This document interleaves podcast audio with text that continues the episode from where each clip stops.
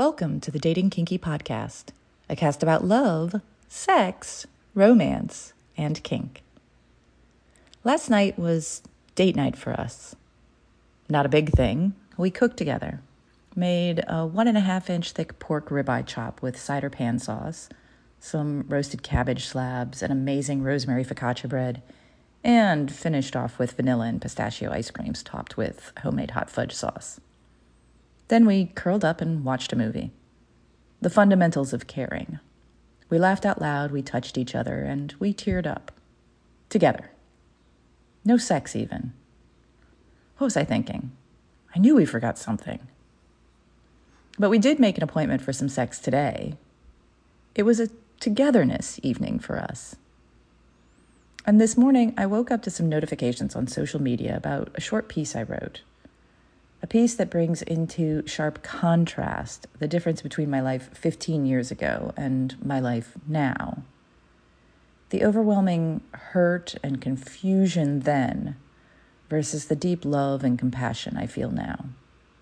And it touched me, which sounds kind of dorky that my own writing made an impression on me when I read it this morning on social media as if it were someone else. And I remembered how much I may have wanted something like what I have now back then, although I may not have paid attention because I was so far gone. But, well, maybe someone out there is not. This is for you. One more time, damn it. If one more amazing person in my life takes someone's disinterest in them and internalizes it as their own self view, stop it. Please. Take up a hobby, learn a language, navel gaze, anything but that. You see, for me, it wasn't disinterest. It was an active and systematic, although possibly not intentional, verbal dismantling of my hopes and dreams by someone who is deeply insecure and troubled. But I loved him. And he said he loved me. So, of course, he wouldn't lie, right? He would only say what he thought would help me. And he couldn't be wrong because he was my soulmate and knew me better than anyone. So the problem must be me and my unrealistic expectations and my requests for more or better or even sometimes just different. Because anything he felt like he could not live up to or anything that he didn't want to do, well, I had no right to ask for.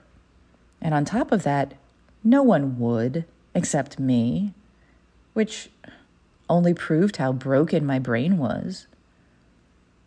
At least, though, at least there was investment. It wasn't me chasing him and trying to catch his eye and believing that because he wasn't interested in me, no one would be. Because I see that a lot.